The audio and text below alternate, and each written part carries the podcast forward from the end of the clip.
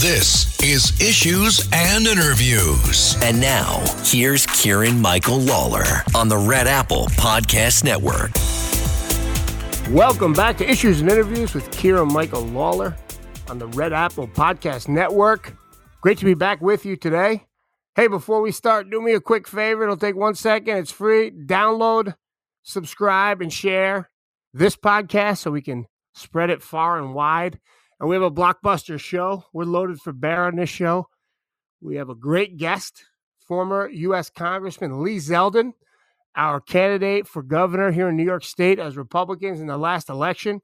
And he's up to something very interesting. He started a new political action committee, Leadership Americans Need PAC. The Leadership America Needs PAC, started by Lee Zeldin. We're going to talk to him all about it. And stay through the end of the show because I'm going to do something I don't like doing, but it has to be done. I'm going to agree wholeheartedly, or at least partially, with liberal darling Alexandria Ocasio Cortez. I'm going to agree with AOC on a big issue that's in the news right now. So stick around for that. I'm not proud of it, but on this one, probably for different reasons than me, she's right. And I agree with her. So stick around for that. And do you remember last week we talked about the COVID reckoning that's going on? How the elites got everything wrong on COVID, from vaccines to masks to lockdowns to the origins of COVID. It, it's pretty much agreed now that they got all that stuff wrong. And you would think that the people on the left who were wrong would either admit they were wrong or keep their mouth shut and just not mention it and move on to the next thing. Move on to being wrong on the next thing. But no, right after I got off of this show the other day and we talked about this, I saw an article in the LA Times. Someone named Robin Abcarian, Robin Abcarian. I think it's a I think it's a female, but I don't know. And the title of the article says it all. Mask mandates? Question mark. COVID origins? Question mark. Why are we still having these debates? She asked those three questions in the title of the article. Well, well, here's an answer. How about because those things destroyed and continue to destroy the quality of life of millions of people in the United States and elsewhere, from kids to adults, people in the medical field who lost their jobs, people in different professions who lost their job because of these mandates. So that's why. That's why we're still talking about it. I understand it that your ideology was wrong on this and you don't want to talk about it, but you're defending the indef- indefensible. She's defending the indefensible.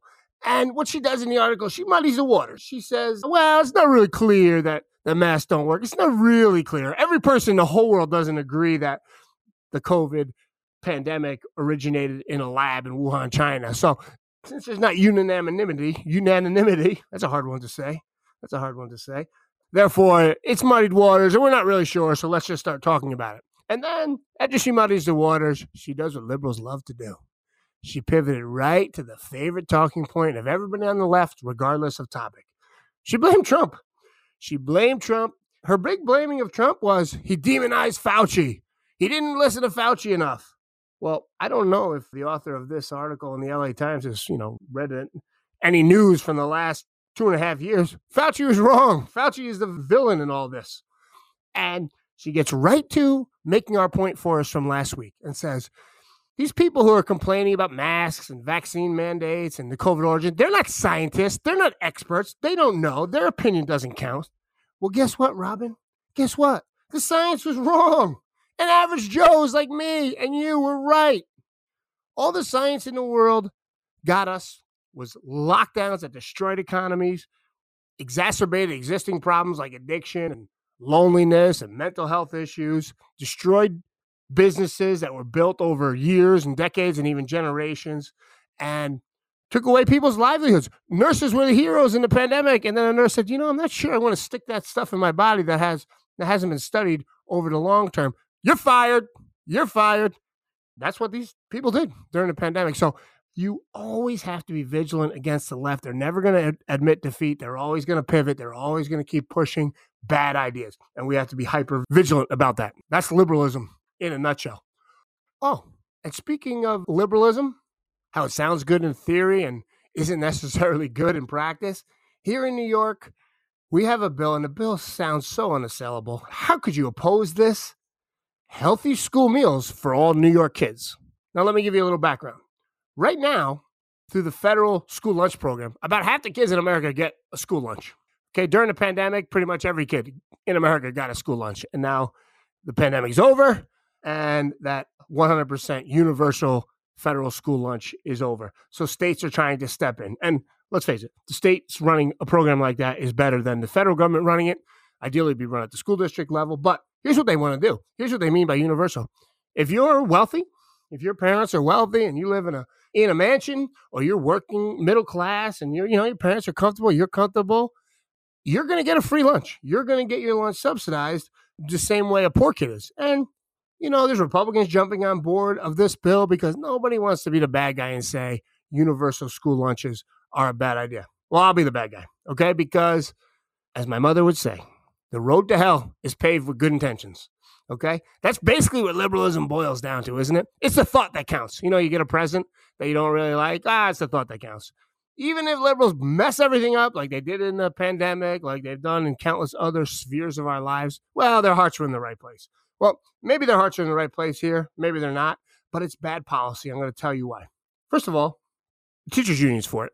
That gives me pause. Are the teachers' unions, are they experts in the impacts of universal lunch programs? No, they're leftists. They want government to control everything. If every kid in America or every kid in New York State gets a government paid lunch, that's more government in the lives of people. That's a win for the teachers' union. And and let's face it, they were the ones that wanted to keep schools closed. They didn't care about your kid being locked out of school during the pandemic. They would still have the schools closed and your kid learning on Zoom or pretending to learn on Zoom if they had their way in many cases. That's just the position of the teachers union in New York State and elsewhere. And New York Farm Bureau is for it. And that's probably why you see some Republicans coming out for it. Okay, I could see why the New York Farm Bureau is for it. They want to sell more more food to the schools. Good for their business. Sell more crops. And uh, you know, Republicans have a strong constituency and strong support for the Farm Bureau, but it doesn't make this good policy. And the big reason they say that you can't just have half the kids getting school lunch paid for by the government, why it can't be means tested as it is now. Okay, if you're below a certain income level, then you you know you get free or reduced lunch. The reason it has to be universal, they say, is lunch shaming. They don't want a kid to feel bad that he or she is getting the lunch for free, and other kids are have their mom making them a sandwich or have two bucks in their pocket to buy the school lunch. That's the big reason. They would they want to tax me and you to pay for a rich kid's lunch and a middle class kid's lunch so that the poor kid who's already getting the free lunch doesn't feel bad about it.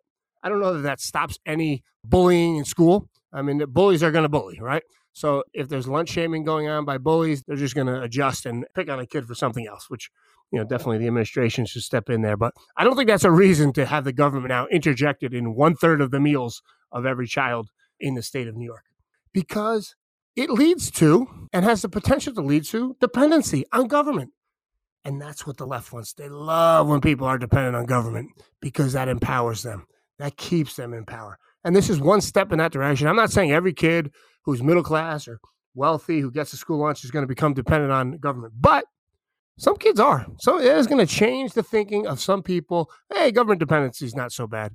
But we know 80 or 90 years since the New Deal, 50 years since the Great Society, government dependency leads to a life of misery. It often leads to a, a life and a community of crime, of addiction, of broken homes.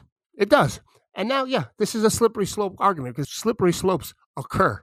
And you get a free school lunch, and the government grows a little bit, and the government's a little bit more involved in your business. Now, when they threaten to take away the school lunch, ooh, then we have to go to our Democrat representatives, our liberal representatives, and they're gonna they're gonna fight to keep the keep the school lunch program going. And you know, going from rags to riches is great for society. It's the American dream. We're proud of our parents or grandparents who came here with nothing and made a life, and then our families built upon that life. One story I love to tell that I'm the most proud of when my wife and I were had a very young family and we are just starting out. We had three kids born pretty much the first three years after we got married. And, you know, it was a struggle. It was expensive. And it was Father's Day one year. And we really didn't have any money to do anything. But we had a coin jar of our nickels and quarters and dimes and pennies. And we poured that coin jar into one of those machines and we got like 55 bucks out. And uh, Father's Day is in June. And we went to a Hudson Valley Renegades minor league baseball game in, in Fishkill, near where we live. And I love to tell that story because things are better now. My wife and I are more established financially and, and in every other way. But I'm very proud of coming through the tough times. And I love that story because it kind of sums up how tough the times were. I mean, we weren't going to be on the street or starving, but we really didn't have 50 bucks to do something fun with the kids on Father's Day. But we had this coin jar, we cashed it in, and we had a great day. And now we look back on that and, and we're proud of it. And our kids will be proud of it one day. So don't lead kids down the road to dependency. Self sufficiency is what should be taught in schools, in society, and elsewhere. And you know what? We don't have the money, okay? We don't have the money to give middle class kids who can afford their own lunch or rich kids who can afford their own lunch a free lunch. Totally unnecessary. I know, not a popular opinion. It's very easy to say, oh, I'm for free lunch, I'm for free lunch. And that's how bad policy happens. Like I said, quoting my mother, the road to hell is paved with good intentions.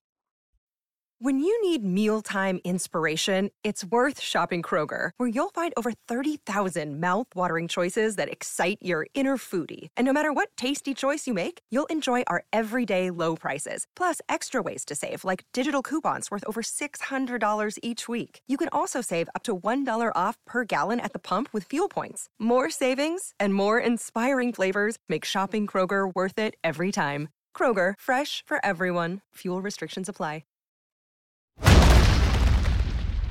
We are joined on the Issues and Interviews hotline by Lee Zeldin, former congressman, our outstanding gubernatorial candidate back in November 2022, and recently the founder of Leadership America Needs PAC. Lee Zeldin, how are you? I'm doing great. It's good to be with you. Why did you start this PAC, Lee? what's it all about? I think it's really important for the Republican Party to expand and grow, to evolve tactics that are just not working. And the fact that in 2022, with Joe Biden in the White House, one party Democratic rule in Washington, D.C., so much heading in the wrong direction in our country, that there isn't a national red wave that would play out last year, it's pretty crazy. Now, it's important to understand why that is if I had to just identify one reason, I would say that a red wave is created not by articulating what you're against, but articulating what you stand for. I mean, we could say till we're blue in the face that Joe Biden's bad, that the Democratic Party is bad, and and that might work to a certain extent. But what actually creates that next level of enthusiasm, energy, momentum, a movement, a national red wave, is articulating what we stand for we also have to do a better job getting inside of the cities and the suburbs. We need to be driving the message, showing up inside of these cities. It doesn't just impact the vote inside of the city, but also the media market. I mean, you know this. The New York City media market isn't just five boroughs, it covers geographically two thirds of the state. It goes into Connecticut, it goes into New Jersey. So when I, for example, running for governor, am showing up inside of New York City, generating press on the need to, for example, make our streets safer. Well, that is what people in the suburbs are waking up to in their morning when they turn on the news or before they go to sleep in the evening when they're turning on the news to get caught up on the day. And, and I would just say that we need to be speaking more to Democrat groups. We need to be going to Democratic communities, and we need to be doing it not by acting like Democrats, but by articulating why we are proud, principled conservatives. And I think that a lot of candidates and campaigns on the GOP side might be pleasantly surprised to realize that Democrats, in many respects, are waiting with open arms. They resonate with our message. Our problem is we just haven't been shown up. Yeah, great points. Lee Zeldin, founder of Leadership America Needs PAC. And so this is not a New York State thing. This is a national red wave you're trying to create. PACs, political action committees, are kind of force multipliers. They raise money and then they are you going to support candidates or you're going to put money into infrastructure to improve the tactics? What's the plan there? So, both. First off, we are focused on keeping the House Republican majority, and that battleground, in many respects, is right here inside of New York. We need to do a lot to be able to grow the Republican Party here in New York. There's a lot of work to be doing here in the state, and there's a lot of work to be doing, quite frankly, across the entire country. We will be raising money to be able to donate directly to candidates and on top of that, we are formed as what's called a Carey committee. It allows us to be able to also do work as independent expenditures to be able to support the message, the effort, candidates, and this cause going into the elections in front of us operating independently. There are other political action committees out there that are formed similarly as far as being a what's called a Carey committee where you could donate directly but also do these independent expenditures. But we are operating in a very unique space here within the Republican Party because quite frankly we're not doing a lot of what you and I are talking about right here. And on top of that, we're also going to be targeting Gen Z and millennial voters with projects as well. It's a growing block. It's the Democratic Party's largest block, and we just are doing a really crappy job messaging to them as Republicans. What's the message, Lee Zeldin, for Gen Z and millennials? What would appeal to them that also is a good Republican principle? So what's interesting is the methods of communicating is where we're actually coming up the most short. I mean, they care about issues. Talk, they want safe streets like like we do. They are prioritizing opportunity as far as jobs, and they have dreams. They care about having a higher quality education inside of our school. They value freedom. So on the substance, a lot of what Republicans stand for, a lot of what Republicans have been messaging is in line with a lot of these younger voters. The problem is that we aren't reaching them. The methods need to be evolved. Campaigning 30 years ago is extremely different than campaigning now. The way that Gen Z and millennial voters are getting their news over their phones and social media, on apps. It's a very unique way of campaigning. I would also say that the style of how we campaign, the way that we talk to Gen Z millennial voters is different than the way you might be communicating to a senior, right?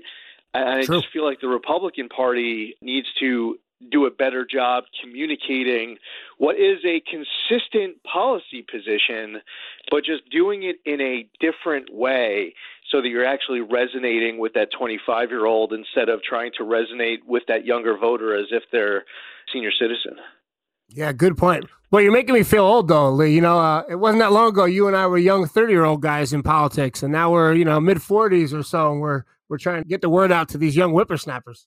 Well, you know, it's amazing how much things have changed. If you're campaigning 30 years back, you don't have teletown halls, you don't have podcasts, you don't have the ability to do a a video or audio interview, take the clip, and then promote it around via email and social media. There's just so much that has evolved in so many respects. And I, I think that one of one of the many things that Barack Obama's campaign was credited for in the 2008 presidential campaign and then his reelection in 2012 was the data and field work, and it was just very much uh, next level, and the Republicans were way behind, and there was a lot lost. And now the Republicans really have been playing catch up this entire time, and we can't afford to just you know, in perpetuity be playing catch up here. We also need to be registering more voters. It's something that for too many, it seems to be the the second highest priority that people just can't ever get to. They just don't have the bandwidth. The Republican Party here in the state of New York is going to have to lean into voter registration. Scott Presler is somebody who travels the country and he does a great job registering voters, but there's only one Scott Presler who's out there registering voters like that and it shouldn't be you know just on on individuals like this. It needs to become part of the party infrastructure. So while you know you and I can talk about new school tactics of how to message and get our uh, and, and get our points across to be able to earn support at the same time we can't lose focus on the old school methods that you know tried and true methods of being able to make direct contact, knocking on doors, making phone calls, showing up at parades and fairs, and just the the one-on-one direct contact can never be phased out. It's never going to be a way that is going to be replaced by, you know, some data or some high-paid political consultant. We just need to keep pressing the flesh and, and recruit candidates who are going to work hard and have good campaign managers who are going to run a good campaign and start early, work hard.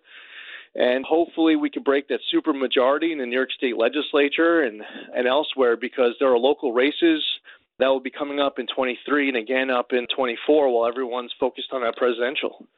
Yeah, good points. You know, you talk about new tactics and you talked about breaking the supermajority in the state Senate, and we, we didn't really make any steps despite your success at the top of the ticket. We're still in a super minority status in the New York State Senate. Early voting is something I don't think we as Republicans in New York State have adopted or adapted to. We send out mail, you know, a week before the actual election day, but we haven't really reconfigured our campaigns to deal with the fact that there's a couple weeks of early voting. What can we do there to maximize that time period and ultimately create more votes in our vote tally at the end of election day? I think that the Republican voters are starting to become a little bit more familiar with and comfortable with early voting. The point is for someone who's out there who hasn't done it before and they they just you know they don't get it they uh, don't trust it. The fact is, the early in person voting is showing up and voting on the same machines that you'll vote on for election day. And it helps the can the candidacies, the campaigns who you uh, where you're supporting, because now that you have voted, they can focus their attention elsewhere. If enough of a candidate's vote is already in, when it gets to the election day turnout operations, there's less people who you're trying to turn out who are already on your side, and you could focus that extra attention towards other voters to maybe swing them your way and to, to get out to get out others who maybe you otherwise wouldn't have had the bandwidth to target.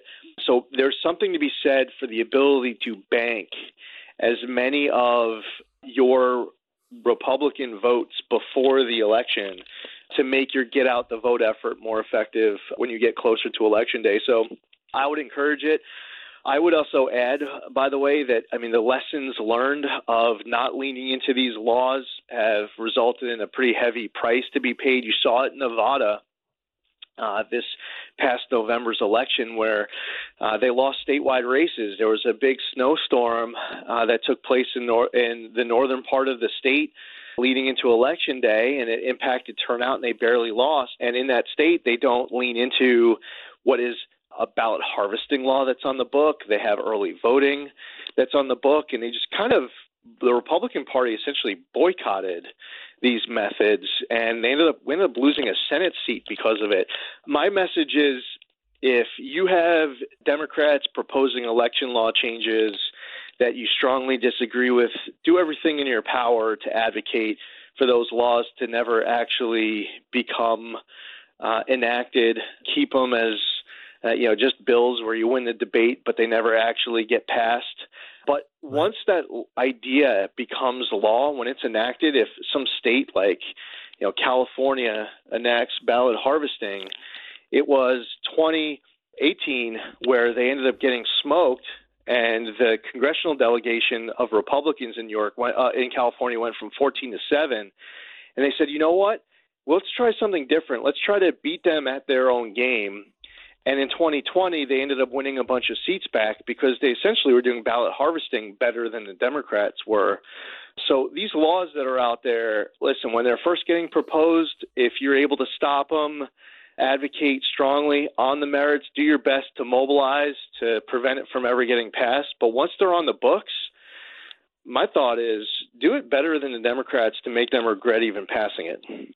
Interesting points there. Hey, one last question as we wrap up. You know, historically, people from New York and the Northeast moved south to North Carolina and Georgia, and they made those red states a little purpler, possibly blue in some cases. But somehow in Florida, New Yorkers and Northeasterners are flocking to Florida. That state's getting more red. Their voter registration for Republicans is through the roof. They have a real popular governor. What are they doing down there that we could replicate here in New York?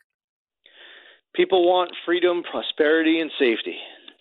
And we can't even overthink it. It's very basic to understand why New Yorkers are hitting their breaking point and leaving. The governor here in New York, Kathy Hochul, she just doesn't get it as to why New Yorkers are leaving the state. Why does New York lead the entire nation in out migration? And the answer is that they look to states. New Yorkers are looking at places like Florida and Texas and the Carolinas and Tennessee, and they believe that if they move down there, that their money will go further, they'll feel safer, they'll live life freer. That is summing up so much of what is going on with the mindset of so many people who are on their way out there have been times in the past where New Yorkers have been tested. We were tested right after 9 11. We were tested in the late 80s and early 90s, especially in that New York City area. But New Yorkers, with the spirit of New York, stayed and fought for their city, for their family, for their future.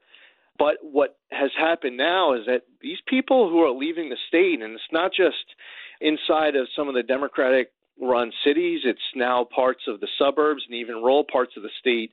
New Yorkers have had enough with one party Democratic rule and they're deciding to go. They're not putting the state into timeout for a few weeks or a few months. they're gone permanently. And it happens every single day. So for those who are in charge right now in the state, they really need to better understand economics. They need to understand the value of freedom. They need to better understand why so many New Yorkers are deciding to flee. Because until they confront that head on, it's only going to continue to get worse. The state's heading in the wrong direction. And I, and I know you do as well, we have to do our part to turn things around. It's certainly not easy. It's not uphill. And some days it kind of feels like it's even more of a challenge than it was the day before. But I'm still here. You're still here. We're still fighting for our state. But unfortunately, people in our own family, friends, they're gone. They're not coming back. Yeah, yeah. I'm still an optimist like you, Lee Zeldin. Leadership America needs. Lee Zeldin is the leadership America needs. He might be the leadership New York State needs in the United States Senate, taking out Gillibrand in 2024. We'll leave that for another time. Lee Zeldin, thanks so much for joining us. You got it. Great to be with you. Take care.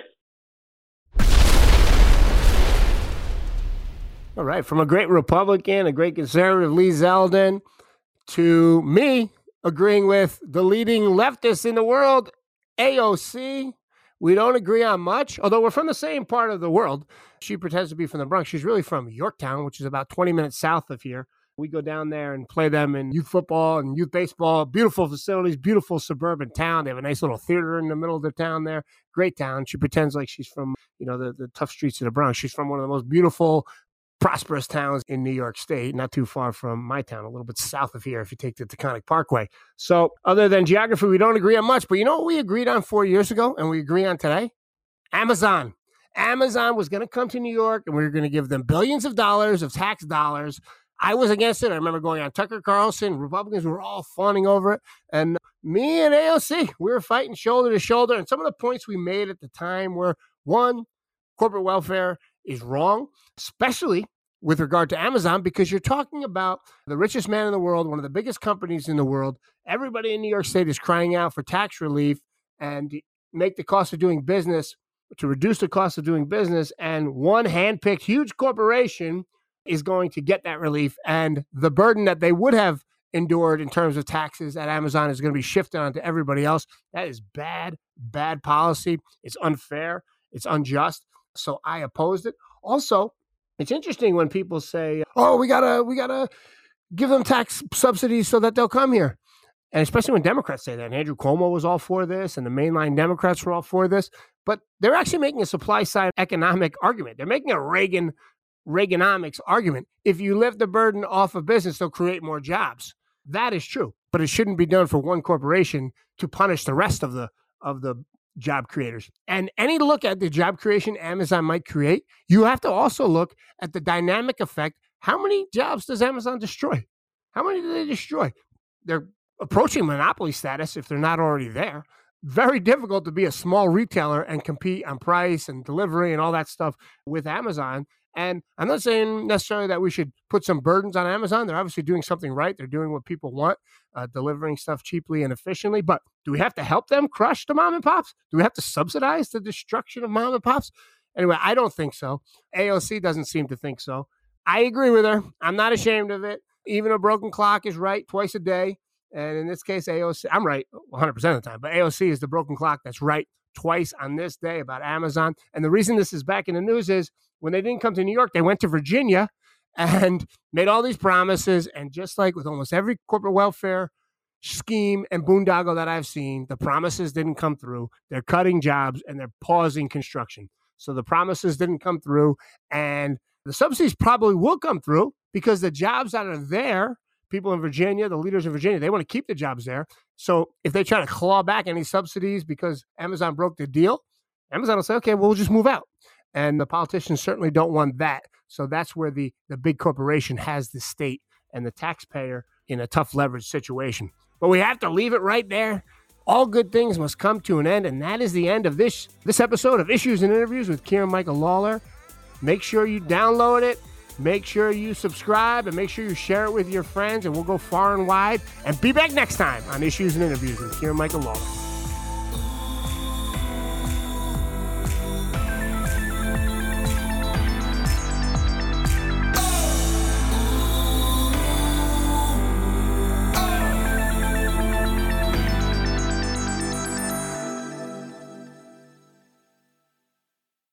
This is Greg Kelly for Priority Gold. What does it mean to be America's precious metals dealer? It means that you're in touch with the hearts and minds of those who love this country, value our freedom, and want to protect the future. Priority Gold is that precious metals dealer. They've helped thousands of Americans back their retirement with solid gold and silver. Call Priority Gold at 888 506 6439. Receive free shipping, free storage, a free investment guide, and one of the best purchase experiences in the industry. Call now or go to prioritygold.com.